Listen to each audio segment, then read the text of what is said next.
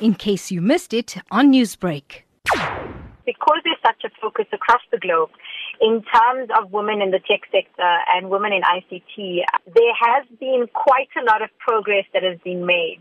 Women by nature, you know, we are gatherers. So we gather ourselves, if I can put it that way, and you will find numerous entities, NGOs, you know, organizations where we have come together to be able to create, you know, Women in Tech South Africa, Women in Tech Africa, Women in Silicon Valley, across the world. So this is where the progress is starting to be made, where the conversations around women in the industry have started to come through, conversations around, you know, what are the challenges, I think, and that's possibly the biggest issue, is that what are the challenges in being a woman in a male-dominated industry. I know you talked there about organizing and gathering and really having a forum for women to put their tech representation forward.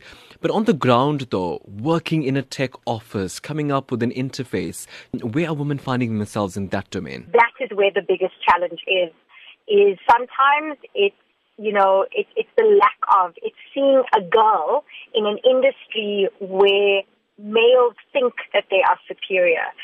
And that becomes the biggest challenge. Now, that is nothing new for every industry over the last 100 years. So it simply means that we've got to apply ourselves in exactly the same way that other industries have, we've had to apply ourselves in.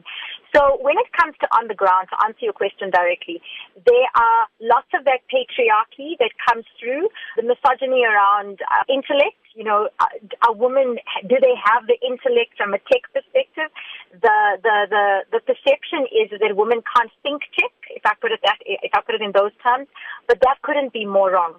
So I think it's more a case of us being able to deal with it at all levels, not just on the ground, not just at senior levels, not just at government, you know, and from a global perspective, but at all levels in terms of where and how we overcome it. Yeah, but you yourself are doing it on a daily basis. Talk to me about your personal journey, about a woman making it in a male-dominated tech world. Now it's second nature to me to expect that, you know, males dominate, if I can put it that way, purely because every industry I've been a pioneer in, I've made peace with it, shall we say. And now the psychological impact of the fact that, you know, I'm going to be seen a certain way, I'm going to be treated a certain way, I'm way past that. So, you know, if you want to see me differently, if you want to see me as having less or being less or thinking less or whatever it is that you feel, my personal view is that's on you.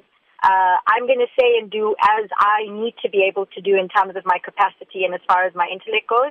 And that's the way I've approached most things.